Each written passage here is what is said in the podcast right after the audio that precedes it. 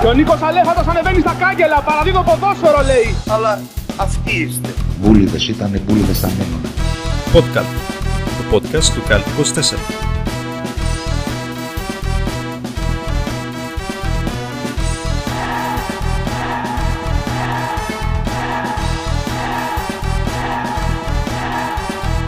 Γι' αυτό είμαι και εγώ εδώ, ε, για να σας φωτίσω όλους. Φίλες και φίλοι, καλησπέρα.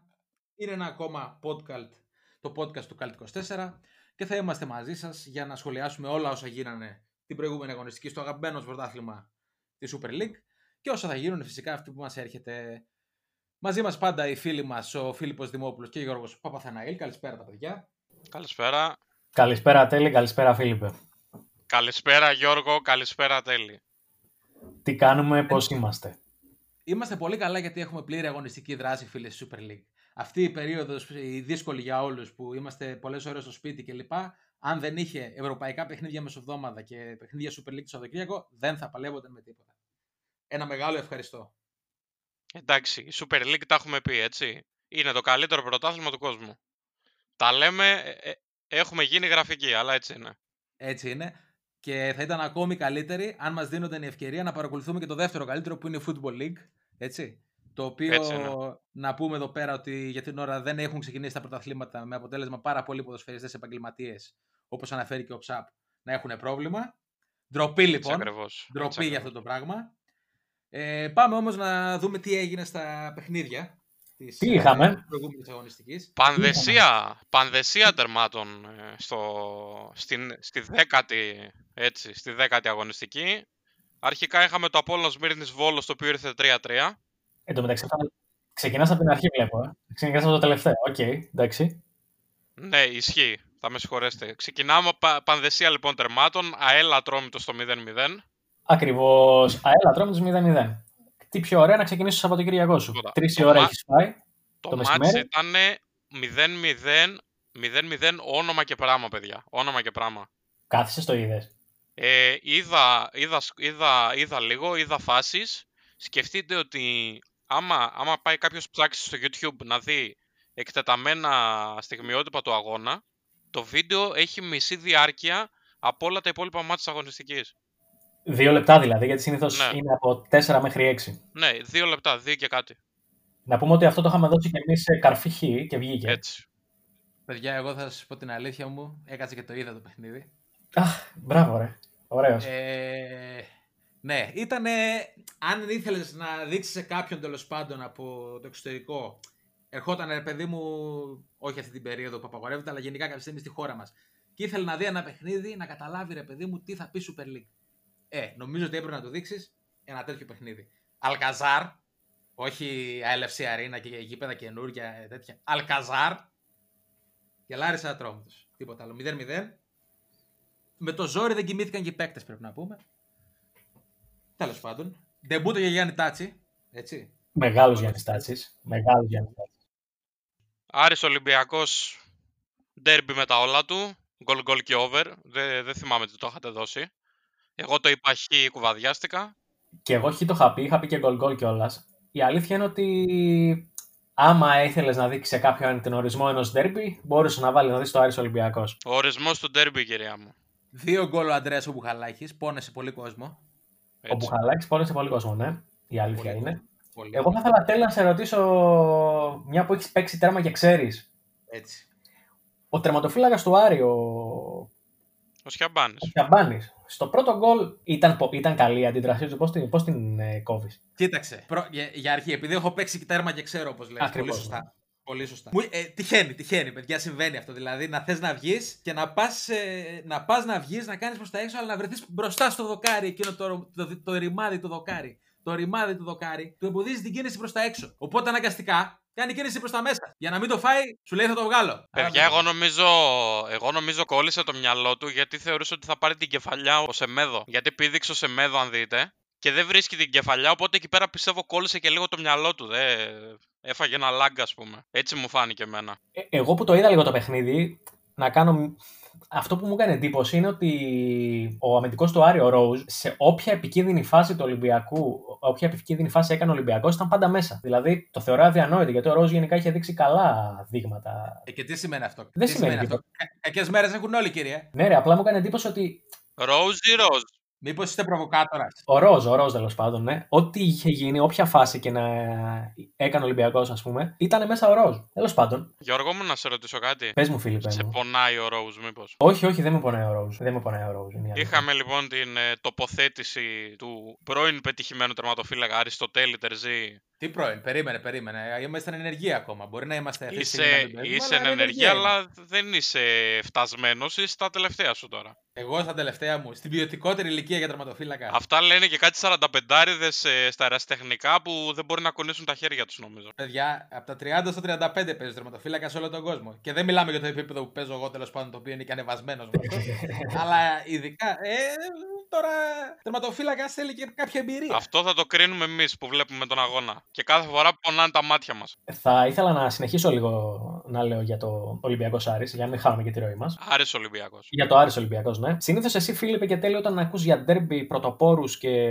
κυνηγάμε τους τρεις βαθμούς κτλ., περιμένεις να δεις πάθος και από τις δύο ομάδες. Το είδατε εσείς αυτό το Σαββατοκύριακο το Σάββατο; Είδες εσύ πάθος τέλει. Βεβαίως και είδα πάθος. Δύο γκολ ο Αντρέα Μπουχαλάκης. Μηδέν κίτρινες ο Άρης; Εντάξει, ρε φίλε, τι πρέπει να κάνω. Δηλαδή, να μπουν να βαράνε μπουκέτε ίδια τους αντιπάλους και εγώ για να χαρίζει ντέρμπι. Ε, εγώ πιστεύω ότι αυτό, αυτό έχει προεκτάσεις. Θα σπάσουν αυτά τα πόδια τους επειδή εσύ θέλεις να. Όχι, όχι. Εγώ έχει προεκτάσεις αυτό και δεν εννοώ αυτές τις χαζομάρες που ακούγονται ότι και καλά το παιχνίδι ήταν φιλικό. Ω γνωστόν, ξέρουμε ότι υπάρχει πανδημία στην χώρα και ειδικά στη Θεσσαλονίκη τα κρούσματα είναι και αυξημένα. Λες να προσέχανε γι' αυτό; Οπότε, ναι, είπαν οι, οι παίκτες του Άρη να μην ακουμπήσουν τους αντιπάλους τους. Μην έχουμε και κάποιο κρούσμα. Γιατί, αν, να, να πούμε, βέβαια, ο Ολυμπιακός εξάλλου είναι μια ομάδα που έχουν πληγεί πάρα πολύ από τον κορονοϊό. Έτσι. Θυμίζουμε Λοβέρα με τελικό κυπέλο, ο οποίος έμεινε έξω. Ελαραμπή Χασάν τώρα και οι δύο είχαν και αυτοί προβλήματα. Σε αιστείε υπερμετάδοσης είναι γεγονός ότι είναι καλό να αποφεύγεις τα Αλλά και ο Άρης είχε 25 κρούσματα. Πόσα είχε. Οπότε πιστεύω ότι γι' αυτό δεν ε, επέδειξαν, ε, δεν έδειξαν τόσο μεγάλο πάθος οι, οι παίκτες του Άρη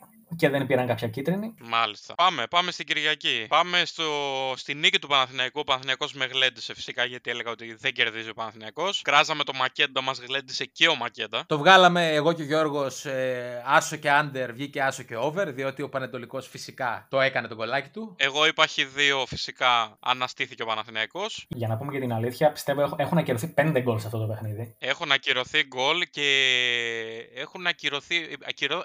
Σε κάποια φάση έκοψε πούμε, offside ε, τον Πανετολικό, δεν, ε, δεν μπήκε γκολ στη συνέχεια. Ακολούθησε διώξιμο του αμυντικού και, και corner. Το οποίο, ρε φίλε, ο επιθετικός ήταν πίσω από τον αμυντικό. Και το, ο, ο βοηθός ήταν σε τελείως λάθος θέση. Πού είναι, πού είναι ο Βαρούχας, κύριε! Πού είναι ο Βαρούχας, κύριε, να μας πει για τις φάσεις; Ε, βγήκε ο κύριος Βαρούχας και το βράδυ κανονικά και είπε. Εσείς είστε κάθετοι. Εγώ θέλω, ρε παιδιά, εγώ θέλω να πραγματικά κάποια στιγμή να συναντήσω και να δω αυτή την περσόνα που λέγεται Τάσο Κάκο.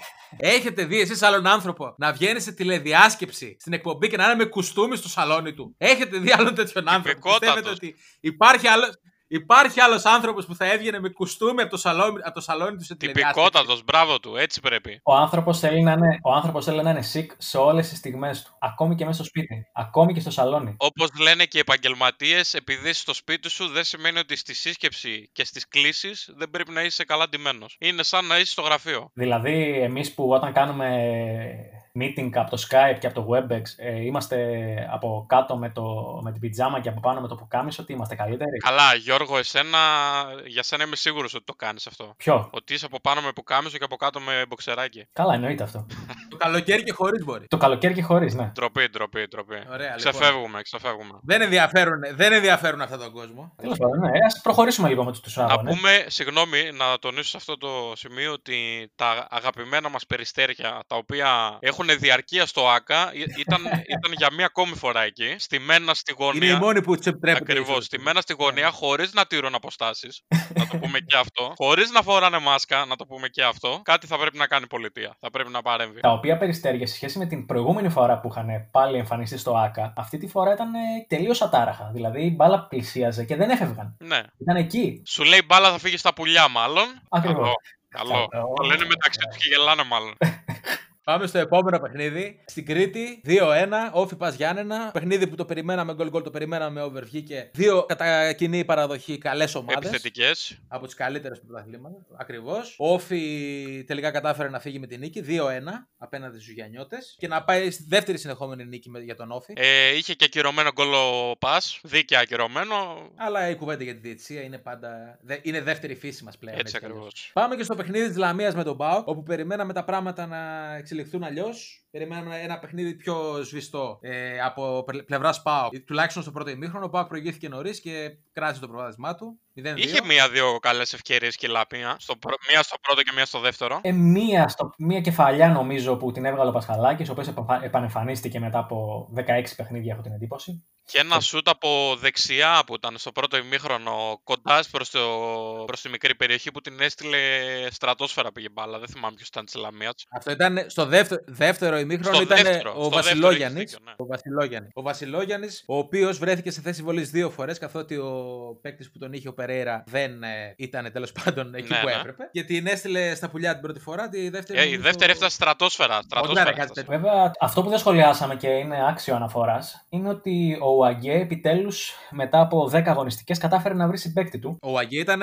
αποκάλυψη. Τώρα, ε, ο οποίο στις προηγούμενες φορές που τον θυμόμαστε να παίζει ε, δεν έβρισκε παίχτη ούτε με αίτηση. Δηλαδή, μπορεί να είχε, Μα γι' αυτό ήταν αποκάλυψη. μπορεί να είχε όλο το γήπεδο δια- διαθέσιμο και έναν παίχτη κάπου στο κέντρο. Δεν θα μπορούσε να τον πέρασε. Η μπάλα θα πήγαινε πάνω του. Αρχικά να πούμε εδώ ότι σαν μεγάλη μυρωδιά που είσαι Γιώργο, στο chat της ομάδας με το που είδες την 11 άρχισες να γκρινιάζεις και είπες θα παίξω άσο. Αρχικά να πω ότι το είχαμε δώσει εδώ πέρα χ. Εγώ το είχα δώσει χ, ότι θα στραφοπατούσε ο Πάοκ. Ναι, και το ρίξες άσο εν τέλει. Ναι, το έριξα και άσο. Γιατί όποιο όποιος είδε την ενδεκάδα, ας πούμε, και είπε ότι θα περάσεις σβηστά ο Πάοκ 0-2, λέει ψέματα. Τώρα μεταξύ Δεν μας. θυμάσαι όταν είδα την 11 που σου είπα ότι είναι μια χαρά μην γκρινιάζεις; Όχι, ναι, το είπες. Anyway. Το Θα είπες. πρέπει να σε ευχαριστήσει ο επίσημος Πάοκ λοιπόν για το Χ και τον Άσο που πέρασε με το διπλό από τη Λαμία. Σε πονάει το rotation του κυρίου Γκαρσία. Εγώ Έτσι. αυτό έχω. Ο οποίος κύριος Γκαρσία τι... έκανε κάτι δηλώσεις μετά το τέλος του παιχνιδιού. Ναι, έκανε δηλώσεις οι οποίες ξεσήκωσαν αρκετή συζήτηση. Δήλωσε λοιπόν ο Ουρουγανό τεχνικός του ΠΑΟΚ ότι η ομάδα μας παίζει πάντα και μόνο τελικούς, ενώ κάποιες άλλες ομάδες παίζουν φιλικά. Για την ακρίβεια είπε: Κάποιες ομάδες παίζουν φιλικά, εμείς παίζουμε μόνο τελικά. Και να πούμε συγχαρητήρια στον Παύλο τον Γκαρσία που με αυτή του τη δήλωση κέρδισε ένα νέο συμβόλαιο στο 2023. Αυτό περίμενε. Γιατί ο Παοξής αυτό περίμενε για να αγαπήσει τον Γκαρσία να βγει να πει ότι κάποιες ομάδες παίζουν φιλικά. Τον αγάπησαν, αλλά τον αγάπησαν περισσότερο τώρα. Αναθερμάνθηκε η σχέση τους. Δεν έχει ανάγκη. Εμένα άλλο μου έκανε εντύπωση μετά από αυτή τη δήλωση. Ξαφνικά μετά τη δήλωση, τα μέσα του Ολυμπιακού κάνουν επίθεση στον Γκαρσία και σιγοντάρουν κιόλας και τα μέσα του Άρη. Που ο Γκαρσία δεν έχει αναφέρει κάποιες ομάδες στις δηλώσεις. Δεν έχει κατονομάσει κανέναν ακριβώς. Υπάρχει αυτή η επίθεση από Ολυμπιακό και Άρη, στο οποίο, την οποία δεν καταλαβαίνω για ποιο λόγο γίνεται. Δηλαδή, εσύ κύριε Τέλ και κύριε Φίλιππε, καταλαβαίνετε κάτι; Γιατί μου φάνηκε λίγο. Εντάξει, έτσι κι αλλιώς αυτές οι ομάδες δεν εκδηλώνουν την αγάπη τους η μία για την άλλη. Ο Ολυμπιακός με τον Άρη. Ολυμπιακός με τον Άρη, Ολυμπιακός με τον Πάοκ, ο Πάοκ με τον Άρη, έτσι κι αλλιώς ο ένας ασχολείται με τον άλλο. Ναι, εντάξει, ισχύει αυτό, εννοείται. Δεν θα διαφωνήσουμε. Έτσι κι αλλιώς αυτό είναι το, το ποδόσφαιρο που θέλουμε. Αυτά θέλουμε. Με εμείς. τι, θέλε, με τι θέλετε να ασχοληθούν ακριβώς με την ομάδα τους; Και υπήρχαν και ανταλλαγή, ανταλλαγή ιστοριών στο Instagram που είναι στάνταρ ε, ότι θα ανεβάσει κάτι ο μικρός ο Σαββίδης και μετά θα απαντήσει ο κύριος Κώστας Καραπαπάς και ούτως καθεξής. Πλέον έχει μπει, έχει, μπει, έχει μπει στο παιχνίδι και η σύζυγος του Παύλο Γκαρσία, να πούμε. Είναι οικογενειακή υπόθεση. Είναι Ναι. οικογενειακή υπόθεση. Γιατί πρέπει να ξέρετε ότι αν μία φορά θεωρούμε, αν μία φορά θεωρούμε Ινδιάνους Λατινοαμερικάνους, οι Λατινοαμερικάνοι είναι 10 φορές Ινδιάνοι. Έλειπε η γυναίκα του Γκαρσία από το. από τέτοιο, πώς το λένε, από την, από την επικαιρότητα. Άσχετο, αλλά αυτό το beef ε, Σαββίδη μικρού με, με Καραπαπά δεν είναι ανάλογο με το beef που έχει ο Βαξεβάνης με τον Άδωνη στο Twitter. Είναι, είναι, είναι. Ναι, ναι, ναι, ναι. Μπορείς να το πεις. Εμένα θα μ' άρεσε να το δω να λύνεται σε τέτοιο. Σε ring. Σε ring. Πολύ- Ωραίο, ωραίο. Αν πέτρο λοιπόν, αυτό. επειδή ξέρω, ότι και, επειδή ξέρω ότι και οι δύο ασχολούνται με τη δειγμαχία, αντί να τα φανατίζουν στο Instagram, ας κάνουν, τους κάνουμε εδώ δημόσια πρόσκληση, ας κάνουν μια πρόσκληση ο ένας τον άλλον, να μπουν στο ring, να βάλουν τα γάντια να δούμε τι θα γίνει. Να κάνουν τις προπονήσεις Ό,τι τους. καλύτερο. Υπέροχο θα ήταν. Σκέψου, σκέψου μια κλειστή λίγκα παραγόντων του ποδοσφαίρου. Μια κλειστή λίγκα μαγεία ε, ανθρώπων του ποδοσφαίρου. Για παράδειγμα, Κούγια εναντίον ε, Μποροβίλου, ξέρω εγώ. Εγώ δεν μπαίνω σε τέτοια διαδικασία. Πρόσεξε, δεν, δεν θα πω σε κανέναν άνθρωπο ξαφνικά τώρα. Θα- Θα πει στον κύριο Μπέο τώρα 50 χρονών πόσο είναι να μπει στο. Αν δεν έχει μπει ποτέ Όχι, στο- ρε, δεν λέω. Σκέψου να το κανονίζαν όλοι αυτοί να παίζανε μεταξύ τους. Πολύ ωραίο. Πολύ Πώ ωραία. έπαιζε ο Χούτος με το Ζεμαρία, ξέρω εγώ. Ακριβώς. Αλλά το λέω γιατί και ο Γιώργος Σαββίδης μας έχει δείξει στο Instagram ότι πηγαίνει τις προπονήσεις του από εδώ, από εκεί και τέτοια. Και ο Κώσο Καραπαπά, όπως είναι γνωστό, ήταν και σε τμήμα πυγμαχίας του Ολυμπιακού κλπ. Έχει και αυτός μια προπηρεσία. Ναι, ναι. Αμέπω,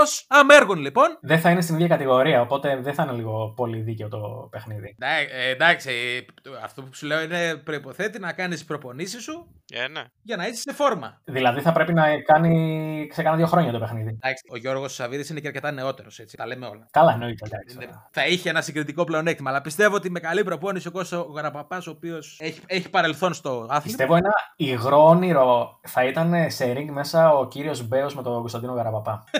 Αυτό πιστεύω είναι βγαλεμένο από τα πιο τρελά μας όνειρα να συμβεί. Σκεφτείτε το μόνο, κάντε το εικόνα. Βέβαια, Γενικά νομίζω όλα αυτά τα κάνω εικόνα και, και κλαίω. βέβαια, αλήθεια. δεν θα ήταν σε, σε MMA, θα πήγαινε κάτι περισσότερο σε σούμο, αλλά οκ.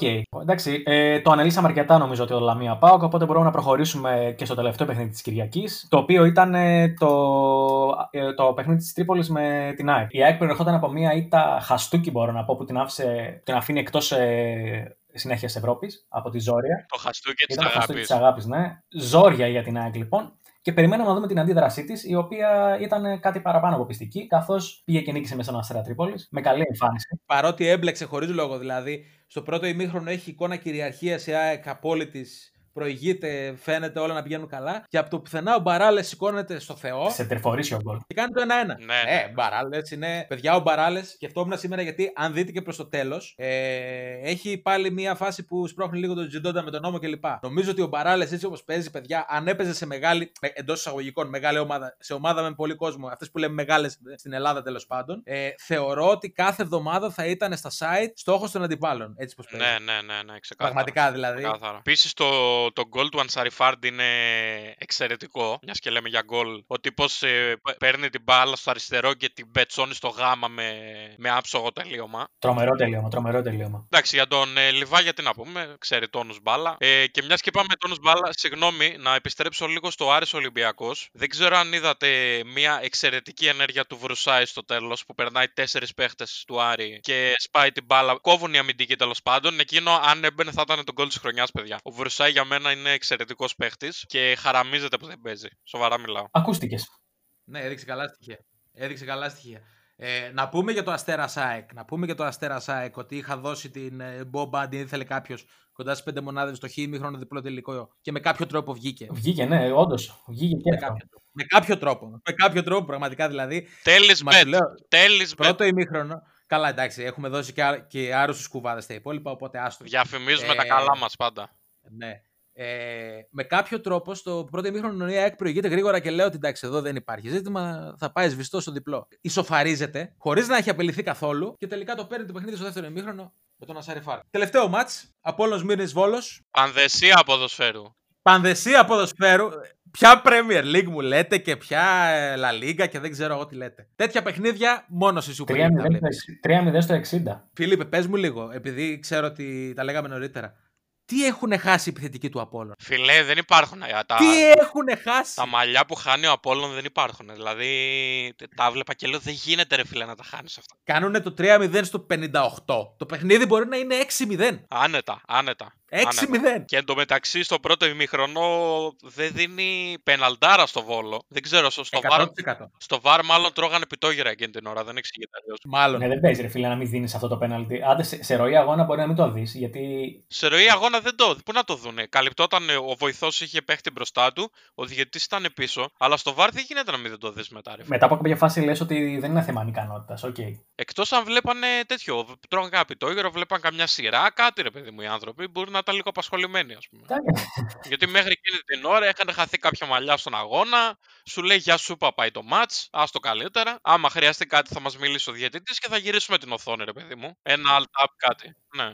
Έχει και τουρκικό στο Sky. Και μετά το 3-0 λοιπόν, λες και α- γύ- γύρισε το κουμπί ο, ο Βόλος και καταφέρνει και κάνει την μεγάλη ανατροπή από την ημιτελή βασικά, δηλαδή από 3-0 το κάνει 3-3 και στις καθυστερήσεις ε, έχει, πώς το λένε, έχει και μια ψηλοευκαιρία για να το κάνει 3-4. Ρε εσύ, εδώ στο 3-3 βάζει τον γκολ, πανηγυρίζουν οι παίχτες και πάει ένα ε, επιθετικός του, Βο- του Βόλου, ο Δουφίκας νομίζω, μπροστά στη γραμμή, πάει να πάρει την μπάλα και σταματάει και φεύγει. Και λέω τι κάνει, ρε φίλο. Μεγάλος Δουβίκα. Μεγάλος Δουβίκα. Εγώ πιστεύω, εγώ τον έχω έρωτα να ξέρεις. Ωραίος παίχτης. Ωραίος παίχτης και έχει ήδη πέντε γκολάκια, έτσι. Έχει βάλει ήδη πέντε γκολ, βέβαια. Ε, βέβαια, γιατί εντάξει, ωραία, ναι, έγινε το παιχνίδι με το Απόλλωνα κλπ. Αλλά η ουσία της ε, βραδιάς Δευτέρας δεν ήταν ε, για το βόλο το παιχνίδι.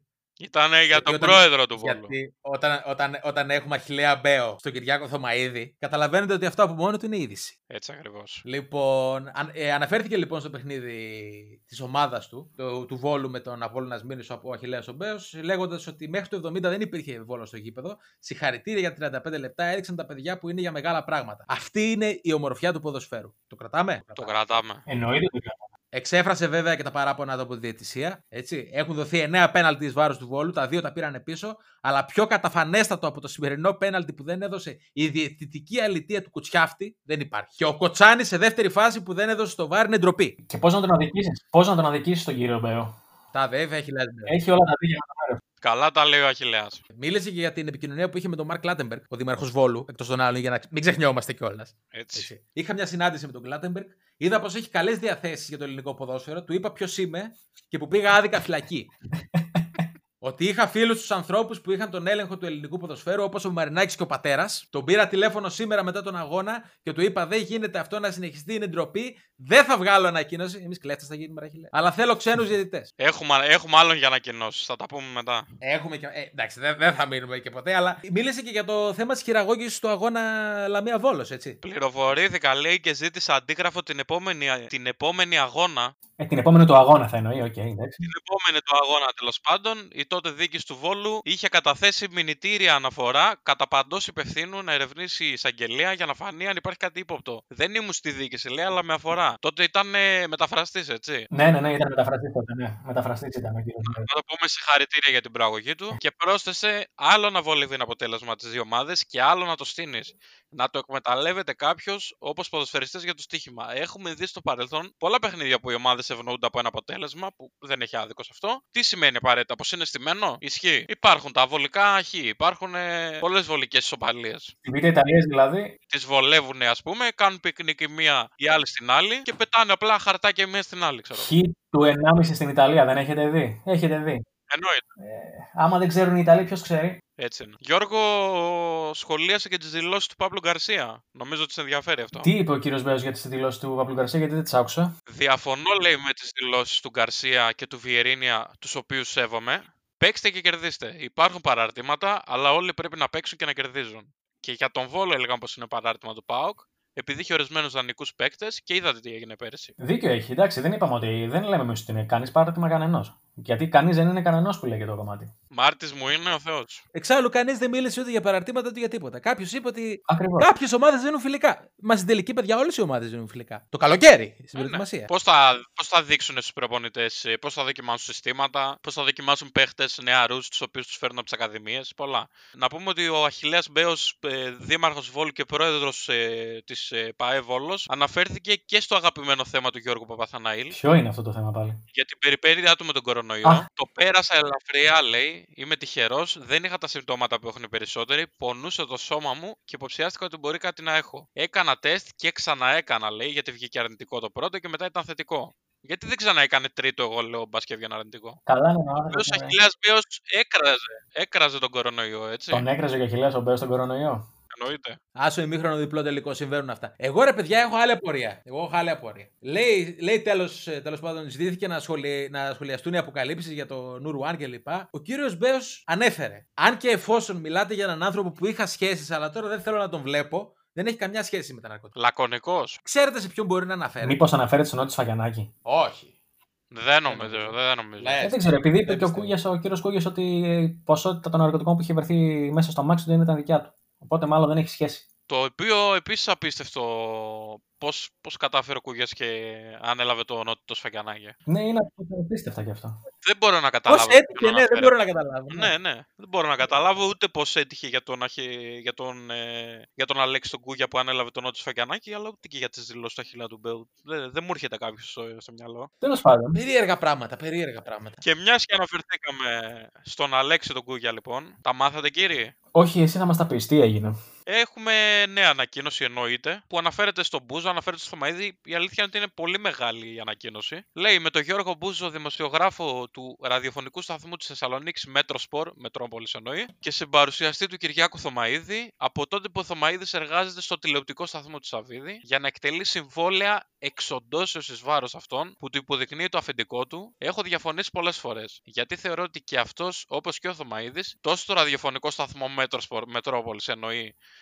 όσο και στην τηλεσπο- τηλεοπτική εκπομπή παρουσιάζουν εντελώς μονομερός τα θέματα των εκπομπών τους και το μόνο που τους ενδιαφέρει κατά την κρίση μου είναι να μην χάσουν το μισθό τους. Χθες το βράδυ όμως με εξέπληξε ευχάριστα και ειλικρινά δεν το περίμενα. Οι ερωτήσεις λέει που υπέβαλε σε αυτόν τον τύπο, ο οποίος χθες έκανε διάλεξη για το ποιοι ποδοσφαιριστικοί αγώνες στείνονται και για το ότι το κριτήριο στο στήσιμο αγώνων για αγωνιστικούς δίθεν λόγους δεν είναι το στήσιμο αγώνα, αλλά παγκόσμια ποδοσφαιρική πρακτική ήταν η ερωτήση που έπρεπε να κάνει σε αυτόν τον τύπο ένας έντιμος δημοσιογράφος. Μάλιστα. Άρα εκθιάζει τους ε, δημοσιογράφους για τις ερωτήσεις που κάνανε στον Αχηλέα τον Μπέο. Τι μας κρύβουν; Ναι, πραγματικά. Δεν ξέρω. Πραγματικά. Θα ήθελα πάρα πολύ με κάποιο τρόπο να υπάρχουν υπότιτλοι τι παίζει στο μυαλό του Κούγια όταν κάνει τις δηλώσεις. Όταν... Θα ήθελα πάρα πολύ, ξέρεις, γιατί είναι άλλο το κείμενο που γράφει και άλλο αυτό που διαβάζει. Καλά, σίγουρα. Να πούμε σε αυτό το σημείο ότι ξέχασε να αναφέρει ότι είναι δικηγόρος πολλά χρόνια. Παραρρείο πάγο. Με μεγάλη εμπειρία και παραρρείο πάγο. Δεν τα έγραψε. Και ποινικολόγος. Ναι, ήταν, ήταν μάλλον συγχυσμένο την ώρα που έγραψε την ανακοίνωση. Είχαμε κι άλλα, είχαμε κι άλλα ζητήματα όμως, παιδιά. Είχαμε κι άλλα ζητήματα. Έτσι. Τι έγινε; Δηλαδή, είχαμε ζήτημα με τον Άρη, ο οποίος έμπλεξε πάλι. Έμπλεξε. Πολύ μπλέκει αυτό το παιδί συνέχεια. Τι έγινε πάλι ο Άρης; Τώρα αλήθεια, θέλετε, θέλ- θέλω να μου πείτε. Θυμάστε εσείς τον Τριανταφυλάκο να παίζει στον Άρη; Όχι. Προσωπικά δεν το θυμάμαι τον Τριανταφυλάκο να παίζει στον Άρη. Παιδιά, ο Τριανταφυλάκο έπαιζε στον Άρη από το 11 μέχρι το 14. Έπαιξε τρία χρόνια Τριανταφυλάκο στον Άρη. Έπαιξε και τρία χρόνια κιόλας. Ο οποίος Τριανταφυλάκο, παιδιά, είναι 29 ακόμα, έτσι. Παίζει κάπου τώρα. Όπως βλέπω εδώ, μάλλον, μάλλον είναι στα Χανιά. Βέβαια, τα Χανιά Super League 2, Football League, όπως είπε και ο Τέλης πριν, τα πρωταθλήματα δεν παίζονται. Οπότε είναι ρευστή κατάσταση με τους ποδοσφαιριστές. Τέλος πάντων, να πούμε ότι εκδικάστηκε μια προσφυγή που είχε κάνει ο Τριανταφυλάκο κατά του ΠΑΕ Άρης, της προηγούμενης μάλλον. Γιατί κάπου τώρα η παλιά και η καινούργια έχει γίνει μια σύγχυση. Και κέρδισε αυτή την προσφυγή και ο Άρης χρωστάει 27.000 ευρώ στον Τριανταφυλάκο, τα οποία πρέπει να καταβάλει το 50% μέχρι μια προθεσμία τριών. Την οποία δεν μας την Με αναφέρει. την οποία δεν μας την αναφέρει, αλλιώς θα το αφαιρεθούν τρεις βαθμοί. Σε, να πούμε ότι έφαγε επιστόλιο ο ευθύνη ο Κουλοχέρης για την ίδια. για τα δεδουλευμένα του κι αυτός από την ε, παλιά ΠΑΕ Άρης. Δεν, ε, δεν μπορούμε να γνωρίσουμε, δεν μας δίνουν λεπτομέρειες. Τον ευθύμη τον Κουλουχέρη, η μισή και βάλε φαν τη σελίδα μας δεν πρέπει να τον θυμούνται να παίζει πάντω. Ναι, η αλήθεια είναι πως ναι, τον ευθύμαρο. Τέλος πάντων, ε, νομίζω ότι την αναλύσαμε αρκετά, αρκετά την αγωνιστική. Μπορούμε να περάσουμε λίγο στους πρωταγωνιστές της. Ακριβώς. Ποιοι ήταν οι πρωταγωνιστές, φίλε μου, τέλει. Εντάξει, καταρχάς σίγουρα πρωταγωνιστής θετικός. Πρώτα απ' όλα ήταν ο Αντρέα Μπουχαλάκης. Δύο γκολ στο μεγαλύτερο παιχνίδι της αγωνιστικής. Άρε Ολυμπιακός 1-2. Οπότε προφανώς ο ένας είναι ο Αντρέα Μπουχαλάκης. Αρχοντικός Έλληνας μέσος, να πω σε αυτό το σημείο. Ένα μηχανάκι στο χώρο του κέντρου, να συμπληρώσω εγώ. Τα έχει όλα. Γρήγορος, ξέρει μπάλα, ωραίο παιδί, ψηλό παιδί, μουστάκι ωραίο. Και επειδή όπως ξέρετε, εμάς εδώ πέρα μας αρέσει να φανταζόμαστε τι θα ήταν οι πρωταγωνιστές τέλος πάντων της αγωνιστικής καιρότητας αν δεν ήταν ποδοσφαιράνθρωποι, αν δεν ήταν ποδοσφαιριστές, προπονητές, παράγοντες, οτιδήποτε. Ξεκινώντας λοιπόν με τον Αντρέα του Μπουχαλάκη, θα ήθελες να ξεκινήσεις, φίλο μου Γιώργο; Ε, ναι, λοιπόν, ο Αντρέας Μπουχαλάκης, εγώ έτσι πώ τον έχω φανταστεί, επειδή τον κόβω λίγο άχαρο, γενικά τον βλέπω λίγο άχαρο κάπως, δεν μου γεμίζει το μάτι. Έχω την, εντύπωση, Πονάς, πονάς για τις έχω, την εκπομπέ. εντύπωση, έχω την εντύπωση ότι θα μπορούσε να είναι εύκολα παραγιώσεις σε κρεοπολείο. Αυτή την εντύπωση μου δίνει η φάσα του. Δηλαδή, άμα πάρουμε κάπως τον Μιχαλάκη από τα εγκλήματα και τον αντικαταστήσουμε και βάλουμε τον Μιχαλάκη από τα εγκλήματα να είναι το εξάρι στον Ολυμπιακό και τον Μπουχαλάκη να είναι ο βοηθός του Αλέκου, νομίζω ότι θα γίνει πολύ καλό αυτό το switch. Επίσης, θα μπορούσε να είναι barman σε speakeasy bar, το οποίο- ο οποίος θα φορούσε τυράντες και θα έφτιαχνε ψαγμένα κοκτέιλς, τα οποία θα σέρβιρε μέσα σε ποτίνη από μαρτίνι. Τον οποίο φυσικά θα κοιτούσαν οι κοπέλες με καρδούλες στα μάτια, να φανταστώ έτσι. Ε, ναι, νομίζω πως θα τον κοιτούσαν με, με καρδούλα στα μάτια. Θα ήταν ο γόης του μαγαζιού, ξέρω εγώ. Εγώ είμαι κοντά, μπορώ να πω σχετικά σε αυτό που λες, Γιώργο. Εγώ πιστεύω ότι ο Αντρέα ο, Μπουκα... ο Μπουχαλάκης θα μπορούσε να είναι δυναμικός τέλεχος από την Πάσπρε Θύμνου, δηλαδή παιδαγωγικό. Παράλληλα δουλεύει PR σε νυχτερινά μαγαζιά. Παίρνει το πτυχίο και δουλεύει bartender μέχρι να διοριστεί. Ε, εκεί πέρα, όπως καταλαβαίνεις, πέφτουν κάτι shaker κάτω, κάτι δίσκοι, κάτι ποτά φεύγουν σε δύσκολες ώρες. Αλλά γενικά επειδή είναι τίμιος και τα πάει καλά και με τους προϊσταμένους και με τους υφισταμένους, είναι δημοφιλής στη δουλειά του. Επίσης, νομίζω ότι θα έκανε πάρα πολύ καλά και για παρουσίαση πρωινάδικο γλάστρα που έχει βασικό ρόλο να δίνει τις πάσει για την παρουσίαση του επόμενου θέματος στην παρουσιάστρια ή για διαφημίσεις ή τις μπερδεύει. Αυτοί που βαράνε τα παλαμάκια στα τραγούδια, ξέρω εγώ, και τα. Ναι, ναι. Οπότε, και καμιά φορά μπερδεύει τις πάσει και αντί να δώσει για διαφημίσεις πρέπει να δειγματίσουν τάπερ. Αυτά γίνονται. Επίσης, να πούμε ότι όταν τελειώσει, μπορεί να κάνει λαμπρή καριέρα σε αυτή τη δουλειά και μετά να παρουσιάσει και τον Bachelor 3-4, δεν ξέρω. Όχι να παρουσιάσει, να πρωταγωνιστεί στον Bachelor. Ε, ναι, ναι, ναι, ναι, αυτό. Πολύ καλό, πολύ καλό. Για μένα ο, ο Μπουχαλάκης θα μπορούσε να είναι άνετα πρωταγωνιστής ή guest ε, σε σειρά που έχει να κάνει με κριτικούς, τύπου της Αγάπης Μαχαιριά, ας πούμε, μια παλιά σειρά που έχει να κάνει με, με βεντέτες κριτικούς κτλ. Θα μπορούσε να είναι ένας κριτικάτσης ε, τέτοιος, με μουστάκα. Μαύρο που κάμισο ανοιχτό κλπ. Ε. Μαύρο που κάμισο ανοιχτό, καμαρωτός και περήφανος κριτικός, ρε παιδί μου. Εμένα έτσι μου, μου βγάζει πολύ κρίτη ο Μπουχαλάκης, δεν ξέρω. Μάλιστα. Να πάμε λίγο στον δεύτερο. Ο οποίος, εντάξει, δεν είναι ακριβώς πρωταγωνιστής, αλλά Πρωταγωνιστή δια της απουσίας του, θα λέγαμε. Ναι, αυτό. Κάπως έτσι. Ο λόγος για τον ε, Τσόλακ, τον Κροάτι επιθετικό του Πάουκ, τον Αντώνιο τον Τσόλακ, ο οποίος είχε έρθει το καλοκαίρι με τα βαΐων και κλάδων σαν ο Σωτήρας, ο οποίος θα βάλει την ομάδα στους ομίλους του Champions League. Να πούμε ότι η ομάδα, είχε, ο Πάουκ, η ομάδα του Πάουκ είχε δαπανίσει 3,5 εκατομμύρια για να τον φέρει από την Ριέκα, στην οποία είχε... Και λίγα είναι, θα πω εγώ. Και λίγα είναι. Στην οποία είχε κάνει καλές εμφανίσεις πέρυσι δηλαδή. Αλλά μέχρι στιγμής η αλήθεια είναι ότι δεν τα πάει και πολύ καλά. Ένα τελείωμά του δηλαδή κάπου στο τέλος που αντί να την πιάσει γεμάτα έπιασε αέρα, τέλος πάντων. Εκεί πέρα που καταλήγω εγώ είναι ότι ο Τσόλα κάμα συνεχίσει έτσι, ίσως κάνει καριέρα εκτός μπάλας. Οπότε εκεί πέρα που τον τοποθετώ είναι χορευτής ο οποίος σέρνει το χορό και χορεύουν παραδοσιακά κροάτικα τραγούδια, ντυμένος με την παραδοσιακή στολή της Κροατίας, άμα υπάρχει. What? Αυτή με τα, με, με τα τετραγωνάκια που. Όχι την της εθνικής. Γενικά παραδοσιακή στολή Κροατίας. Δεν θα έχουν κάποια παραδοσιακή στολή. Φαντάζεσαι να χορεύει με αυτή. Επίσης θα μπορούσε να είναι κράχτη σε μαγαζί με τοπική κουζίνα στο Ζάγκρεπ. Μάλιστα. Και πάλι θα μπορούσε στο χώρο της εστίασης στο τρίτο. Σερβιτόρος σε πολύ καλό εστιατόριο με ντεγκουστιασιόν μενού και να είχαμε να λέγαμε και να είχαμε να πούμε. Μάλιστα. Στο τελευταίο, αυτό με την εστίαση μου άρεσε και εμένα και γιατί και εγώ εκεί το τοποθετώ πρωταρχικά. Δηλαδή, πιστεύω ότι θα ήταν ε, τύπου σερβιτόρος Παύλα Μπουφετζής, καφές ζαχαροπλαστείο, τον οποίο το αφεντικό τον πληρώνει παραπάνω από τους υπόλοιπους γιατί τον συμπαθούν οι ηλικιωμένες και με πελάτησες. Και ας είναι ατσούμπαλος και ρίχνει του καφέδε, αυτές τους συμπαθούν, οπότε το αφεντικό τον χρειάζεται. Αυτή την περίοδο είναι σε αναστολή εργασίας, παίζει όλη μέρα Call of Duty και δεν πετυχαίνει αγελάδα σε διάδρομο. καλό, καλό, καλό. Ένα είναι αυτό. Και δεύτερο πιστεύω ότι θα μπορούσε να είναι υπάλληλο σε mini market takeaway καφέ που του ζητάς φρέντο μέτριο, σου δίνει Αμερικάνο σκέτο. Περδεύει τα αρέστα κλπ. Και, και οι συνάδελφοί του έχει 3,5 χρόνια που προσπαθούν να του εξηγήσουν τι είναι η ανέπαφη συναλλαγή. Μάλιστα, ωραίο. Για μένα, παιδιά, στο, για, για τον Τσόλακ μου έρχεται μία μόνο εναλλακτική καριέρα. Δαπίτης ε, κεφάλι σε, σε σχολή στην Κομωτινή. Επόμενος Κυρανάκης, δηλαδή νυν βουλευτής της Νέας Δημοκρατίας. Πολλές άκρες λόγω της ΔΑΠ. Φυσικά τσάμπα μπουκάλια σε όλα τα μαγαζιά στην Κομωτινή. Ε, από εδώ από εκεί, δημόσιες σχέσεις. Είναι ο επόμενος Κυρανάκης ο Τσόλακ για μένα. Και πάμε και στο τρίτο πρόσωπο αυτής της αγωνιστικής. Το οποίο δεν θα μπορούσε να είναι. Τον οποίο φυσικά παραδώσαμε στο κοινό μας. Και φυσικά πρόκειται για τον Γιάννη τον Τάτσι, ο οποίος έκανε το ντεμπούτο του, όπως είπαμε και νωρίτερα, με την ΑΕΛ. Το Γιάννη τον Τάτσι, τον οποίο τον παραδώσαμε σε εσάς. Και να ξεκινήσουμε να κάνουμε μια ανάγνωση στα καλύτερα σχόλια που, κάναμε, που μαζέψαμε. Ξεκινάω λίγο εγώ, Τέλη και Φίλιππε. Ο φίλος εδώ πέρα λέει: Δεν ξέρω τι θα ήταν, αλλά θα τον ήθελα πολύ να ήταν στη θέση του Μπιγκόν όταν τον έβριζε ο Ζάχοβιτ στην αλλαγή. Ε, θα είχε φύγει κλωτσομπούνι πάνω στο Σλοβαίνο σίγουρα. Παράνομη λέσχη με φρουτάκια στη λεωφόρο Αλεξάνδρας. Πολύ ωραίο. Η αλήθεια είναι ότι ναι, ταιριάζει. Όπως και το επόμενο. Πρωταγωνιστή σε ταινία του Οικονομίδη μαζί με τον Μουρίκη. Πω, πω παιδιά, φανταστείτε το, κάντε το λίγο εικόνα αυτό. Τι θα γίνει μετά το ήρμα, λακατάκι. Κάντε το λίγο εικόνα.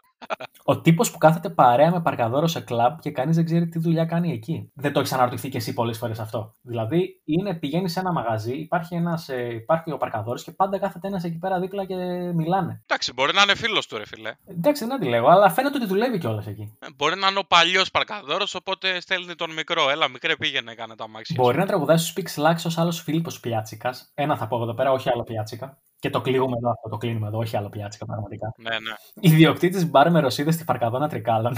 Ντροπή, ντροπή, διαφοροποιούμαστε. διαφοροποιούμαστε. Ντροπή. Επίσης, από ό,τι έχω διαπιστώσει, υπάρχει, υπάρχει μια αγάπη προς τα αμνοερήφια. Μέτρησε ταβέρνα που πουλάει μόνο προβατίνα. Έχουν αυτά τα μαγαζιά μέτρα. Δεν γνωρίζω, ρε, ρε φίλε, ένα μαγαζί γιατί να πουλάει μόνο προβατίνα. Εγώ θα ήθελα μέτρη σε τέτοια μαγαζιά. Εμένα μου άρεσε παιδιά πάρα πολύ το επόμενο. Απαγωγέα Σελήνη Δράκου στη Λάμψη. Εντάξει. Πολύ ωραίο, πολύ ευρηματικό. Πολύ ωραίο και το επόμενο. Ο φίλος μου ο Γιώργος νομίζω ότι θα υιοθετήσει. Θα καθόταν μπροστά στον υπολογιστή να βάζει ροκές από το YouTube στον μπαράκι του σε ένα χωριό των Σερών. Υιοθετεί. Υιοθετώ, υιοθετώ. Ναι, ναι, υιοθετώ. 100% τιμημένα σέρας. Ιδιοκτήτης στούντιο ηχογραφήσεων για αναλλακτικά γκρουπάκια της περιφέρειας. Σαν δεύτερη επιλογή, πρωταγωνιστή τη επόμενη ταινία του Κουστουρίτσα. Και, και κουλτούρα σας έχουμε. Θα μπορούσε δηλαδή να άμα γυριστεί ο καιρός των Τζιγκάνων 2 να είναι ο βασικός πρωταγωνιστής ο Τάτσι. Πρωταγωνιστής. Ωραίο. Γενικά παίζει πάρα πολύ η ηθοποιία. Ε. Ε, ναι. Πρωταγωνιστής στις οικογενειακές ιστορίες, ο Γιάννης είναι προβληματισμένος με τη συμπεριφορά- συμπεριφορά του Προέδρου. Πολύ καλό. Αυτό, Βεβαίως. αυτό μπορούμε να το φτιάξουμε και φωτογραφία νομίζω. Ναι, αυτό γίνεται νομίζω εύκολα. Ε, υπάρχει το τέτοιο, είναι εύκολο. Φίλιππ, για συνέχισε με τα επόμενα. Τραγουδιστή σε ροκ συγκρότημα που έκανε μια επιτυχία πριν 20 χρόνια και από τότε το παλεύω. Hey, big slacks. Αυτό το από τότε το παλεύουν, ρε φίλε, δεν σου βγάζει μια μιζέρια όμως. Έτσι. Το παλεύω, ρε, το παλεύω. Κοίτα, σε αυτό υπάρχει πάντα μια λύση όμως. Η πάντα επόμενη τελευταία συναυλία. Ακριβώς, ναι. Το έχουν κάνει με μεγάλη επιτυχία οι Scorpions αρχικά. Οι Scorpions, οι Pixlax και πολλά άλλα συγκροτήματα νομίζω. Είναι, είναι ωραίο, είναι δουλεμένο και, και πετυχαίνει πάντα. Ιδιοκτήτης μικροαστικού κέντρου διασκέδασης στο 58ο χιλιόμετρο Αθηνών Λαμίας στο μεθυσμένο Νούφαρο. Το μικροαστικό εδώ πέρα με έχει κερδίσει εμένα. Τέλειο, τε, πραγματικά δεν δεν γίνεται να το σκεφτείς αυτό. Είσαι άρρωστος όποιος το έγραψε και μπράβο σου, ειλικρινά. Ιδιοκτήτης ίντερνετ, παύλα καφέ, παύλα μπαρ που το βράδυ μετατρέπεται σε μαγαζί με φρουτάκια, κεράσι ποτάκι και κοινομαχίε. Αυτός πήγε στο 1910 περίπου, έτσι. Πρέπει να ξέρετε ότι έχω ακούσει για τέτοια μαγαζιά τα οποία είναι και μαγειρία πλέον. Μαγειρεύουνε τα. Όλα, όλα. Είναι και σπορ καφέ και σπορ καφέ, δηλαδή του τύπου τι πίνει η κοπέλα, μια φασολάκια και βάλε το να τρώμε το να βλέπουμε στην τηλεόραση. Ωραίο, ωραίο, ωραίο. ωραίο. Και τελευταίο, της επικαιρότητας κιόλας, άκρη του Νότι. Άκρη του Νότι, ναι. Διαφοροποιούμαστε και από αυτό. Και εννοείται διαφοροποιούμαστε από αυτό. Διαφοροποιούμαστε. Αυτά είναι απαράδεκτα που λέτε. Γιατί σύμφωνα με το δικηγόρο του Νότι Φακιανάκη τέλει, τι, τι είπε ο Αλέξο Κούγιας; Ότι δεν ήταν δική του η κοκαίνη σε πρώτη φάση. Έτσι, η οποία, γιατί μετά τον έλεγχο τη αστυνομία βρέθηκαν δύο γραμμάρια κοκαίνη και ανέφερε ότι δεν είναι δική του. Οπότε δεν έχει άκρη ο Νότι. Και για το, για το όπλο δεν ξέρω αν ανέφερε κάτι. Δεν έχει άκρη ο νότης, ακριβώς. Είπε, είπε ότι το όπλο ήταν ελεγμένη άδεια την οποία δεν μπορούσε να ανανεώσει λόγω κορονοϊού. Επειδή ήταν κλειστό το...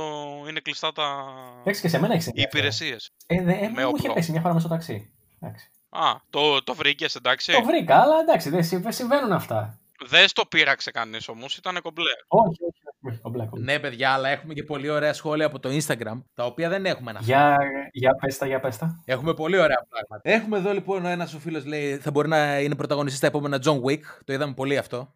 Ναι, Όπως ναι. επίσης θα μπορούσε να είναι και ο Trevor Phillips, όπως είπαμε εδώ την προηγούμενη εβδομάδα από το GTA το 5. Πολύ καλή ιδέα του τέλει, να το πούμε αυτό. Πρέπει να δώσουμε συγχαρητήρια. Έχει κανένα δυο ακόμα που θα διαφοροποιηθούμε ε, που λέει εδώ πέρα ιδιοκτήτης τρίπη τζάδικου, ιδιοκτήτης παράνομης λέση στα πατήσια. Αυτά είναι απαράδεκτα. Το οδηγός Ταλίκας. Αλκοολικός και θα δούλευε στο Δήμο Οκτάμινα, ντροπή σου. Έσχος, έσχος. Ντροπή. Ηθοποιός με αιώνιο συμβόλαιος στη 10η εντολή και στον κόκκινο κύκλο. Πολύ καλό. Μπράβο, πολύ καλό. Φίλε, ακριβώς είναι νομίζω to the point. Το καλύτερο σχόλιο.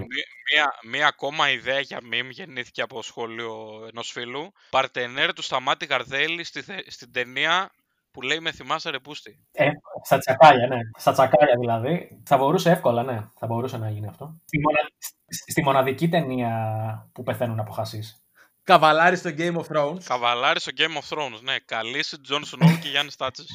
Μπράβο και στον κόσμο. Η αλήθεια είναι ότι έδωσε ρέστα. Μπράβο, παιδιά, μπράβο, συγχαρητήρια. Και τώρα είναι η ώρα να προχωρήσουμε στο αγαπημένο σας ε, μέρος της εκπομπής, τον πράσινο αλέφαντο, τον αγαπημένο μας, τον Ιωάννη τον Κυράπολο. Τον Γκουαρδιόλα από την Κάσο. Ακριβώς. Τον ε, κλόπ των φτωχών, θα τον έλεγε κάποιος. Όπου αν τα ακούσει αυτό θα βγάλει σπηριά. Γι' αυτό το λέω. Τον Γιώργο Δόνη των πολύ φτωχών. Πάμε λοιπόν στο φίλο μας τον Ιωάννη τον Κυράπολο από την Κάσο που έχει την ανάλυση του για αυτή την εβδομάδα. Τρέχουμε τώρα δυνατά, μαρκάρουμε. Μίτσο δώσε πάσα. Μάρκο, μη κοιμάσαι, πιάσε μια μπύρα. Τα εξηγώ ωραία. Ο βαρετός σας φίλος είναι εδώ και με μεγάλη χαρά θα μιλήσω για το ΑΕΚ Παναθηναϊκός αυτής της εβδομάδας. Και μπορείτε εννοείται να πατήσετε, ξέρετε υπάρχουν κάποια κουμπιά το, με το, τα οποία όταν τα πατάτε μπορείτε να πάτε πιο μπροστά και να παραλείψετε αυτό το σημείο. Εμένα με τιμάει αυτό εννοείται, το ξέρετε. Ειδικά και στο Spotify και στο YouTube μπορείτε εμένα να με παραλείψετε και να ακούσετε την κανονική ροή της εκπομπάρας μας. Από εκεί και πέρα τώρα αν κάποιος επιλέξει να συνεχίσει να με ακούει, μιλάμε για το ΑΕΚ Παναθηναϊκός, μιλάμε για ένα μάτς το οποίο είναι ξεκάθαρα μάτς εξουδετέρωσης και όποιος είναι ο, ο λιγότερο κοιμισμένος εισαγωγικά θα είναι αυτός που θα το πάρει. Μιλάμε για δύο ομάδες οι οποίες έχουν πολλή ποιότητα στον άξονά τους και αυτή τη στιγμή είναι λειτουργικές εκεί πέρα από τη μία η ΑΕΚ με Σακόφ Κρίστιτιτς Μάνταλο, από την άλλη ο Παναθηναϊκός που μπήκε ο Αλεξανδρόπουλος αντί του Κουρμπέλη και μπορεί και δίνει, προσφέρει πολύ ωραία πράγματα ο Αλεξανδρόπουλος, προσφέρει κάθετη, προσφέρει τρίπλες, προσφέρει ενέργεια και κλεψίματα. Μαζί με τον Μαουρίτσο που είναι αναμφισβήτητα ένας πάρα πολύ παραγωγικός και δημιουργικός παίκτης. Έχουμε λοιπόν δύο ομάδες οι οποίες εκεί όποιος μπορέσει και είναι πιο ενεργητικός όποιος μπει και πει εγώ θα το πάρω αυτό το match θα είναι και αυτός που θα έχει το πλεονέκτημα. Έτσι. Ο Παναθηναϊκός δεν αρέσκεται, δεν μπορεί, ε, πειραματίζεται ακόμα, δεν μπορεί να κρατήσει κατοχή μπάλας αυτή τη στιγμή. Ακόμα και με τον Πανατολικό είχε 48% κατοχή εντός έδρας. Η ΑΕΚ απ' την άλλη έκανε μια ακροσπιστική εμφάνιση με την Τρίπολη, είχε 60% κατοχή μπάλας εντός Τρίπολης, έτσι, που είναι μια έδρα πολύ δύσκολη διαχρονικά. Υπάρχουν κάποια πλεονεκτήματα της ΑΕΚ, ας πούμε, το ματσάρισμα Ριβάγια και Τάνκοβιτς με τους Ζαγαρίτη και Σάντσες είναι κάτι το οποίο εάν η ΑΕΚ εκεί πέρα μπορέσει και βγάλει φάση από τα πλάγια για τον πολύ φορμαρισμένο Σαριφάρ για ένα παίκτη ο οποίος με 8 τελικές στην αιστεία έχει 4 γκολ, 50% έτσι, ότι πάει στην αιστεία το μισό είναι γκολ. Είναι πολύ σημαντικό το πώς θα μπορέσει ο Παναθηναϊκός και το αν θα μπορέσει να μην βάλει την μπάλα εντός της περιοχής του η ΑΕΚ, γιατί έχει τους παίκτες, ειδικά τον Ασαριβάτ και τον Ολιβέρα και τον Ντάβιτς με τον Λιβάγια εννοείται, έχει παίκτες που μπορούν να τον πληγώσουν τον Παναθηναϊκό. Από την άλλη, ο Παναθηναϊκός. Ε, είμαι σίγουρος ότι δεν θα μπει όπως το Καραϊσκάκης να παίξει μια άμυνα πολύ βαθιά άμυνα μέσα στην περιοχή του σχεδόν άμυνα γιατί είναι, θα ήταν αυτοκτονικό αυτό για την ομάδα του Μπόλωνη. Θα προσπαθήσει με τον Βηγιαφάνιες τον Αλεξανδρόπουλο και τον Μωρίσιο να κρατήσει μπάλα. Θα προσπαθήσει να απορροφήσει κραδασμούς βάζοντας του, τους πλάγιους back του και half του κυρίως. Στο παιχνίδι είτε είναι ο Αϊτόρ με τον ε, Χατζηγιοβάνη εάν παίξει ο Χατζηγιοβάνης έχει επιλογές θα προσπαθήσει να, να βγάλει και overlap με Ζαγαρίτη και Φακούντο αλλά πολύ πολύ μεθοδευμένα και πολύ πολύ προσεκτικά. Το πλεονέκτημα της ΑΕΚ είναι το γεγονός ότι οι extreme της πατάνε περιοχή, τριπλάρουν, έχουν βρει τα πατήματά τους. Το πλεονέκτημα του Παναθηναϊκού είναι ότι η ΑΕΚ θα έχει μάτς μεσοβδόμαδο την Πέμπτη, οπότε δεν ξέρω κατά πόσο μπορεί να πιέσει και να μπει απαιτητικά στο μάτς και να πει εμείς θα το πάρουμε αυτό το μάτς πρέπει να το πάρουμε αυτό το μάτς. Είναι δύο ομάδες οι οποίες δεν πρέπει να χάσουν. Είναι δύο ομάδες οι οποίες εάν χάσουν αυτή τη στιγμή στο εσωτερικό τους θα υπάρξει άπειρη γκρίνια. Οπότε είναι πάρα πολύ πιθανό να μπουν με το μυαλό σου ότι πρώτα να μου βγει το πρώτο ημίχρονο χωρίς απώλειες και μετά να δω τι μπορώ να κάνω γιατί και οι δύο ομάδες ποιοτικά στον πάγκο έχουν παίκτες οι οποίοι μπορούν να προσφέρουν κάτι διαφορετικό όχι το παραπάνω αλλά το διαφορετικό. Πολύ μεγάλα ματσαρίσματα στο κέντρο. Το Σακόφ Μαωρίσιο είναι εκπληκτικό ματσάρισμα ε, μεγάλη μάχη εκεί. Το Αλεξανδρόπουλος Μάνταλος επίσης. Θέλω να δω ο Βηγιαφάνης αν θα πέφτει πάνω στον Κρίστιτσιτς, αν θα, αν θα αποφασιστεί ο Βηγιαφάνης να πάει στα πλάγια έτσι ώστε να έχει λιγότερες αρμοδιότητες, ειδικά για το μαρκάρισμα, αλλά εκεί πέρα θα χάσει ο Παναθηναϊκός τη δύναμη του άξονά του και της δημιουργίας του, έτσι. Γιατί ο Βηγιαφάνης δεν είναι ένας παίκτης ο οποίος δημιουργεί το ίδιο όταν παίζει στα πλάγια. Ένα μάτς μεγάλος σκάκι, θα παιχτεί πάρα πολύ αλληλοεξουδετέρωση, η ομάδα η οποία θα έχει τις δυνάμεις και την ενέργεια να μπορεί να πιέζει σε μεγάλο βαθμό για μεγάλο χρονικό διάστημα θα είναι αυτή που θα έχει ένα κλικ παραπάνω. Ένα bullet point είναι το ότι εάν πάρει την μπάλα ο Σαριφάρ μέσα στην περιοχή, τεράστιος κίνδυνος για τον Παναθηναϊκό. Εάν πάρει την μπάλα ο Καρλίτος και όχι τόσο ο Μακέντα, αν πάρει την μπάλα ο Καρλίτος ο οποίος ως τώρα αν δείτε έχει φτιάξει 10, έχει κάνει 10 πάσες οι οποίες έχουν οδηγηθεί σε τελική. Που σημαίνει ότι αυτές οι πάσει που κάνει ο Καρλίτος δεν τις εκμεταλλεύει ο Παναθηναϊκός. Άρα πρέπει να βρει ο Παναθηναϊκός παίκτες οι οποίοι θα ταΐσουν τον ίδιο τον Καρλίτος. Και όχι αυτός να κάνει αυτή τη δουλειά. Εάν ο Παναθηναϊκός βρεθεί με τον Καρλίτος μες στην περιοχή, εκεί ίσως μπορέσει και αυτός να, να αποτελέσει πηγή κινδύνου. Γιατί, γιατί και η στόπερ της ΑΕΚ δεν είναι εχέγγυα σιγουριάς σε καμία περίπτωση. Αυτά από μένα, φιλιά από Κάσο. Τώρα μπορούμε να μπούμε στην κανονική ροή και ελπίζω να μην κούρασα πάρα πολύ. Φιλιά. Και επιστρέψαμε λοιπόν μετά την εξαιρετική ανάλυση του φίλου μας του προφεσόρ. ΑΕΚ Παναθηναϊκός αυτή τη βδομάδα. Μεγάλο ντέρμπι κλασικό του πρωταθλήματός μας, το οποίο όμως τα τελευταία χρόνια έχει χάσει σε έγκλη, έτσι παιδιά; Ξεκάθαρα, ξεκάθαρα. Όπως τα πούνε και σε όλες τις αθλητικές εφημερίδες, κλασικό αθηναϊκό ντέρμπι. Ε, είναι το κλασικό αθηναϊκό ντέρμπι, έτσι κι αλλιώς. Βέβαια, βέβαια, το συζητάμε. Και έχουν γίνει και απίστευτα μάτς, έτσι. Απίστευτα μάτς και παιχνίδια τα οποία έχουν κρίνει τίτλους, έτσι και πρωταθλήματα και κύπελα. Πάρα πολλά παιχνίδια μπορώ να θυμηθώ, δηλαδή ειδικά όσο, όχι την τελευταία δεκαετία που ο Παναθηναϊκός και η ΑΕΚ είχε μια πολύ κακή περίοδο και μετά και ο Παναθηναϊκός δεν είναι αυτός που ήταν. Αυτό που θυμάμαι π- πάνω απ' όλα είναι εκείνη η- η φοβερή τελική κυπέλου που γινόντουσαν στις αρχές δεκαετίας του 90. Οι γνωστές ιστορίες με τα σβροξίματα με τους αστυνομικούς από τη μεριά του καπετάνιου. Πολύ ωραίες στιγμές για το ποδοσφαιρό μας. Είχε και τιμή, είχε και τιμή επεισόδια, παιδιά. Εκείνη, εκείνη η τελική είχαν και τιμή επεισόδια. Δεν ξέρω αν έχετε δει. Εντάξει, απίστευτα μάτς και νομίζω ότι εκείνη η καλτήλα που ανάβλησαν τα μάτς γενικά στο- στα 90s και στα 80s ε, δεν θα την ξαναδούμε ποτέ στο ποδόσφαιρο. Καλά, σίγουρα. Φίλιππε, δεν έχει δεν έχεις να μας πεις καμιά ιστορία από το στρατό σήμερα; Άρη κουφάλα. Εντάξει, αφού δεν έφαγα ξύλο, παιδιά, εκείνη τη μέρα, πιστεύω ότι δεν θα φάω ποτέ σαν ε, Παναθηναϊκός. Ήταν ε, το 11 λοιπόν, η χρονιά μετά το double, ξέρεις που τελείωνε η πολυμετοχικότητα, ξαναρχόταν ο Τζίγκερ κτλ. Έβρεχε. Δεν έβρεχε, όχι. Α, οκ, εντάξει. Ακολούθησε με την ε, αφήγηση.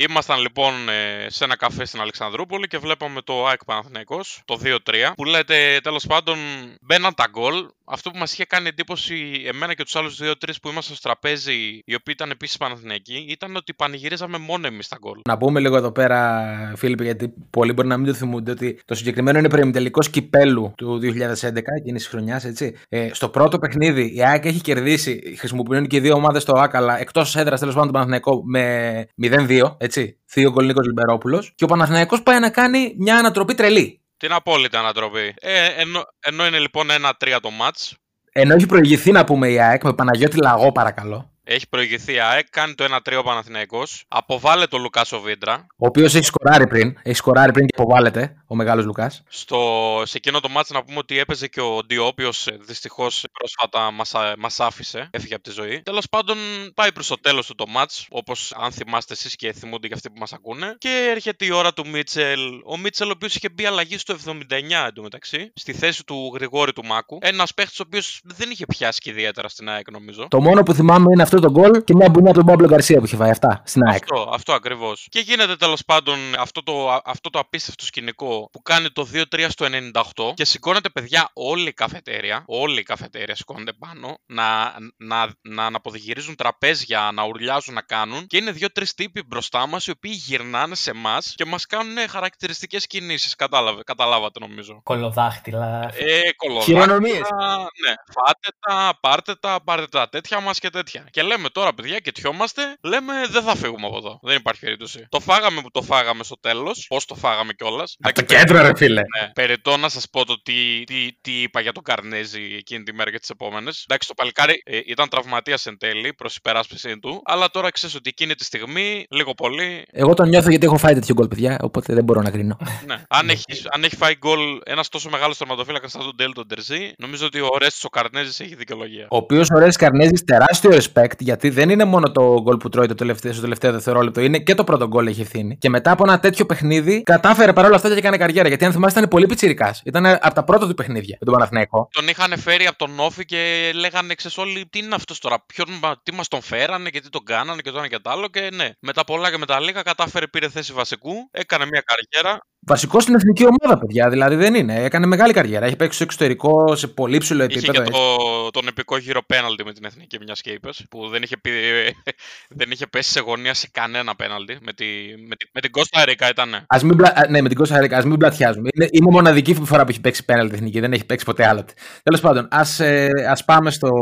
στο σήμερα όμως. Α πάμε στο σήμερα όμως, γιατί καλά όλα αυτά, αλλά πλέον τα παιχνίδια της ΑΕΚ με, το, με τον Παναθηναϊκό είναι πολύ διαφορετικά. Τα περισσότερα δεν κρίνουν τίτλους γιατί ακριβώς ο Παναθηναϊκός Παναθηναϊκός δεν είναι πλέον από τις ομάδες οι οποίες είναι στις πρώτες θέσεις του πρωταθλήματος. Αλλά θα είναι ένα ιδιαίτερο παιχνίδι, εγώ πιστεύω. Γιατί ο Παναθηναϊκός ακόμα και αυτή την τελευταία τριετία που έχει πάρει την κάτω βόλτα εντός ή εκτός εισαγωγικών, στα ντέρμπι στέκεται ως Παναθηναϊκός συνήθως. Έχω να πω εγώ. Ναι. Ακόμα και στο Καραϊσκάκι που έχασε ένα 0 πριν από δύο εβδομάδες, είχε σταθεί στο δεύτερο ημίχρονο ως κανονικός Παναθηναϊκός, ο οποίος είχε την μπάλα στα πόδια του και δημιουργούσε και κυνηγούσε να πάρει αποτέλεσμα. Η ΑΕΚ απ' την άλλη είναι συγκεκριμένα και τα δυνατά της σημεία και τα δυνατά της σημεία. Δηλαδή ότι είναι καλή επιθετικά, έχει πολύ φορμαρισμένους παίκτες στην επίθεση όπως μας είπε και ο προφεσόρ. Στην άμυνα όμως υπάρχει ζήτημα. Εντάξει, στην άμυνα, στην άμυνα υπάρχει ζήτημα και για τους δύο. Υπάρχει ζήτημα τιμής. Ζήτημα τιμής ε, όταν μιλάμε για την ΑΕΚ του Δημήτρη Μελισανίδη πάντα υπάρχει. Και πάντα προς τα κάτω. Πάντα προς τα κάτω. Δεν μπορεί να μην υπάρχει. Ναι, αλλά αυτό τον έχει φέρει να είναι ο πιο αυτοδύναμος από όλους, θα πω εγώ. Τέλος πάντων.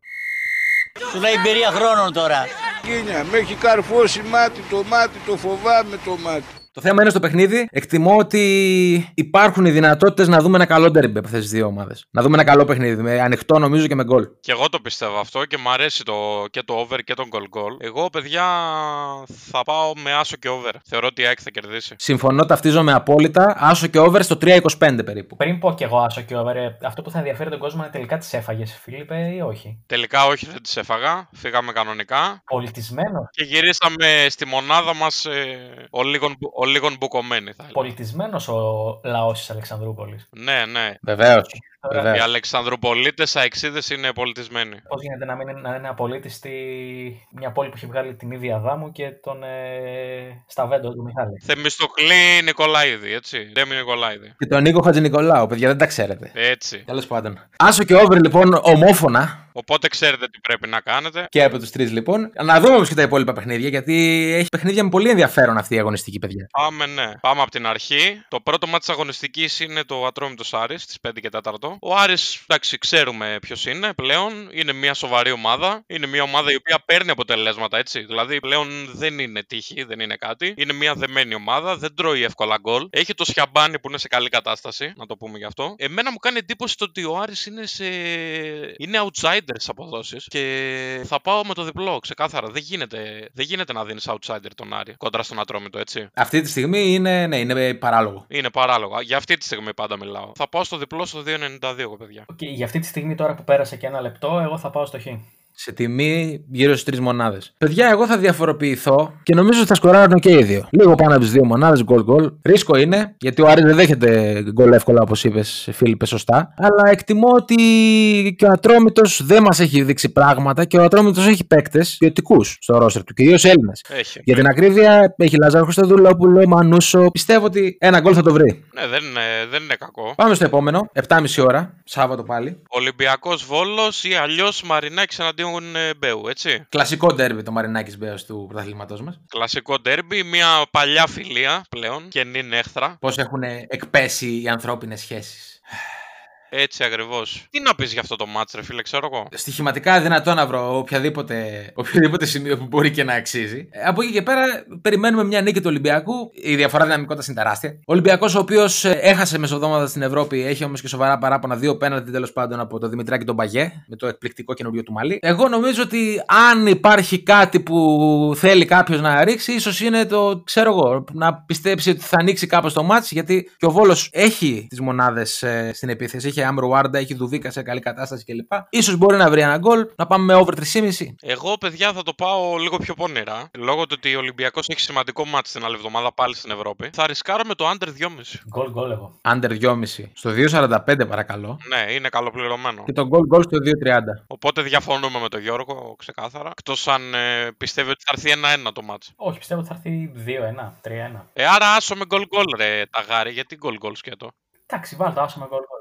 Γιατί πληρώνει καλά. Και είναι γκολ γκολ μόνο. Ναι, αλλά άσο με γκολ γκολ πληρώνει ακόμα καλύτερα. Τέλος πάντων, okay. Πάμε Κυριακή, πάμε Κυριακή. Όφη από όλων Μύρνης. Άσος. Εγώ από μένα είναι, είναι άσος. Στον 87 και μου φαίνεται και υψηλός. Συμφωνώ, ναι. Ναι, ναι, είναι κοντά στις δύο μονάδες φτάνει. Δηλαδή λίγο παρακάτω. Ο κύριος Τσαλάντα παλεύει τα παιχνίδια του. Ναι, και το over. Και το over πληρώνει καλά. Λίγο πάνω από τις δύο μονάδες. Όφη Απόλων Μύρνη, ο Απόλων σκοράρει. Μπορεί να χάνει ευκαιρίες, αλλά σκοράρει αρκετά τελευταία. Όφη είναι επίσης επιθετική ομάδα. Οβεράκι από Στενατέλη. Ναι. Εγώ γκολ γκολ και over. Θα πάρω το συνδυαστικό. Είσαι του συνδυασμού, εσύ.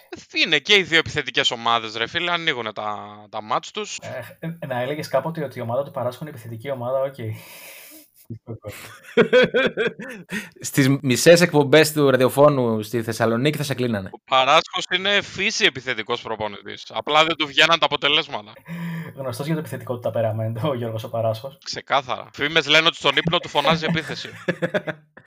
Πάμε πάω Καστέρας Τρίπολης, 5 και 4. Πάω Καστέρας Τρίπολης, ε. Λοιπόν, ο Πάοκ δεν κατάφερε να κάνει την έκπληξη και να περάσει τον όμιλο, γιατί πήρε εκπλήξη θα επρόκειτο. Κατάφερε, δεν κατάφερε βασικά. Η ομόνια βασικά κατάφερε να κάνει 21 τελικές, να βάλει μόνο ένα γκολ.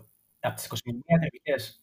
15 κόρνερ. 4 να ήταν κάτι το σημαντικό. Η ομόνια από την άλλη έπαιξε αυτό που ήξερε και κέρδισε δίκαια. Ακριβώς. Εντάξει, πιο βαριά Εγώ ξέρω πάντως, παιδιά, ότι μεγάλωσα με, το, με τον Μπάουκ να χάνει από διάφορες γειτονιές της Αθήνας. Άμα αρχίζουν να την κερδίζουν και οι πλατείες, yeah, καήκαμε. Ο Αστέρας Τρίπολης έχει απώλεια τον Παράλες, έχει δηλωθεί με κάρτες, οπότε είναι σημαντική, σημαντικό μειονέκτημα. Σημαντική απώλεια. Γιατί αν απολογίσουμε την εικόνα που έχουν δείξει Βαρέλα και Κρέσπο και το πόσο καλός είναι ο Παράλες, ας πούμε, σαν επιθετικός, θα υπήρχε πρόβλημα γενικά.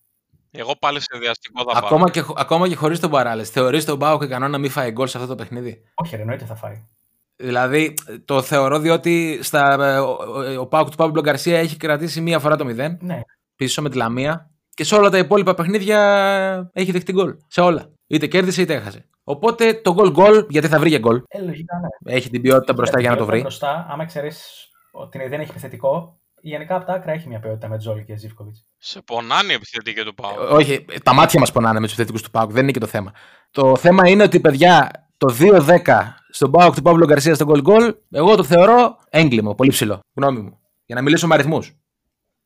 Ωραία. Ε, εγώ θα διαφωνήσω μαζί σας και θα, θα προτείνω το Πάουκ με τον γκολ. Πάουκ με τον γκολ. Μηδέν πίσω. Ναι, μηδέν πίσω. Ακούστηκε. Ακούστηκα, ναι. Λείπει ο Μπαράλες. Γενικά ο Πάοκ ε, δεν έχει καλή ψυχολογία λόγω και της ε, ήττας έκπληξης από την ομόνια. Θεωρώ ότι θα πάει σφιχτά το μάτσο ο, ο Παύλος ο Γκαρσίας και θα, θα το πάρει με ένα το πολύ 2-0. Το μάτς δεν θα βλέπετε εννοείται και θα είναι ένα ακόμα μάτς το οποίο θα περάσει και θα ξεχαστεί. Εγώ γκολ γκολ και over 2,5 το δίνω. Βέβαια μπορούμε να περιμένουμε να δούμε τι θα πει και η γυναίκα του Παύλου του Γκαρσία γιατί κάνει κάτι ποσταρίσματα στο Instagram. Είναι new entries στην ε, καθημερινότητα των φίλων του ΠΑΟΚ. Πάμε, πάμε, πάμε. Πάμε, πας για ένα Λαμία. Πας για ένα πας Λαμία, λοιπόν, στην πρωτεύουσα της Υπήρου. 1,83 ρε παιδιά το over δεν είναι λίγο ψηλά. Το over. Το ο Άσος, συγγνώμη. Ο Άσος. Ο Άσος το 1,83. Όχι, εμένα χαμηλά μου φαίνεται. Χαμηλά σου φαίνεται. Ναι. Θεωρώ ότι τα Γιάννη είναι αρκετά καλύτερη ομάδα. Εντάξει, είναι καλύτερη ομάδα, ρε φίλε, αλλά όχι ένα 83. Εντάξει. Δεν είναι και τέτοια διαφορά των ομάδων, θεωρώ. Είναι καλύτερα τα Γιάννενα, αλλά εντάξει. Άμα έρθει π.χ. αυτό το match 0-1 για παράδειγμα, σου κάνει εντύπωση. Τίποτα δεν μας κάνει εντύπωση η Super League. Δεν είναι δεδομένο. Ναι, από αυτή την άποψη το λέω. Καλοπληρωμένο το goal goal επίσης. Δεν, δεν μ' αρέσει. Παρότι θα σκεφτόμουν τον Άσο, το 1,83 δεν μ' αρέσει καθόλου. Εγώ το σκέφτομαι τον Άσο και θα τον πω κιόλας. Εγώ θα πάω με τον goal goal και ό,τι γίνει. Εγώ θα στηρίξω, θα, θα επιμείνω στο, στον Άσο γιατί πιστεύω στη δουλειά του Αργύρου του Γιάννικη, ο οποίος, παιδιά, δεν ξέρω αν τον έχετε δει, ο προπονητής του Πας Γιάννενα είναι ο Μιχαλάκης από τα εγκλήματα, αν ε, μιλούσαμε για σήμερα. Όχι, δεν το Θα πρέπει να το λάβουμε αυτό υπόψη, παιδιά. Προχωράμε, προχωράμε, προχωράμε. Προχωράμε. Στο τελευταίο μας μάτς και στην ομάδα της καρδιάς μας, η οποία παίζει μέσα στον Πανετολικό. Πανετολικός Λάρισας. Δύσκολη έξοδος για, το... για την αγαπημένη μας ΑΕΛ. Δύσκολη έξοδος και μάλλον θα, θα φύγουν και με σχημένο το κεφάλι. Εγώ θα πάω με τον Άσο του Πανετολικού. Άσο του Πανετολικού. Διαφοροποιούμε. Στηρίζω Αλέξη Κούγια. Διπλό, 3-40. Διπλό, πονηρός. Εγώ στηρίζω Τραϊανό Δέλα, τον κολοσσό μας. Ο γνωστός κολοσσό από την Πηλαία εδώ πέρα. Μπράβο Γιώργη, εσύ ξέρεις. Μιλάτε για κολοσσούς ενώ υπάρχει ομάδα του Αλέξη Κούγια στο παιχνίδι. Ε, μόνο και μόνο γι' αυτό καταλαβαίνει ποιος γνωρίζει ποδόσφαιρο και ποιος δεν γνωρίζει. Κοίτα, σαν, ε, σαν φαν των ε, ανακοινώσεων του Κούγια, παρακαλάω να χάσει. Αλήθεια. Αν το θέτεις έτσι, έχεις επιχείρημα. Ε, αλήθεια είναι ότι μεσοβδόματα είχαμε έναν καταιγισμό ανακοινώσεων μεταξύ Κούγια και Καρυπίδη που μας κράτησαν συντροφιά το. Και Κούγια και Μπέου. Και Κούγια και Μπέου, ναι. Γενικά ο, ο Αλέξης ο Κούγιας δούλεψε υπερορίες αυτή τη βδομάδα. Το beef, ε, τα beef του Κούγια είναι πολλά, δεν είναι. Δηλαδή το πρωί δικαστήριο με Γιαννότη Σαφαγιαννάκη, το μεσημέρι γήπεδο και το, το απόγευμα έγραφε ανακοινώσεις. Έφαγε και κόκκινη με τον Άρη, ε; να τα λέμε αυτά. Ναι, με, με ένα beef ε, βαριέται ο Αλέξης ο Κούγιας. Τι να του πει ένα άτομο μόνο. Θέλει να δουλεύει το μυαλό του, κατάλαβα. Με ένα άτομο στον ύπνο του μιλάει. Άμα είσαι multitasking, άμα είσαι multitasking, αυτά τα, κα- τα κάνεις, είναι εύκολα. Έφτασε στο τέλος του και το. Podcast. Ωραία, αυτά από εμάς. Ε, θα είμαστε ξανά κοντά στην επόμενη εβδομάδα με ένα νέο podcast. Δυστυχώς για εσάς. Να το ξαναπούμε γι' αυτό. Οπότε να περνάτε καλά, να απολαύσετε την υπέροχη αγωνιστική που έρχεται και τα λέμε. Μόνο Super League.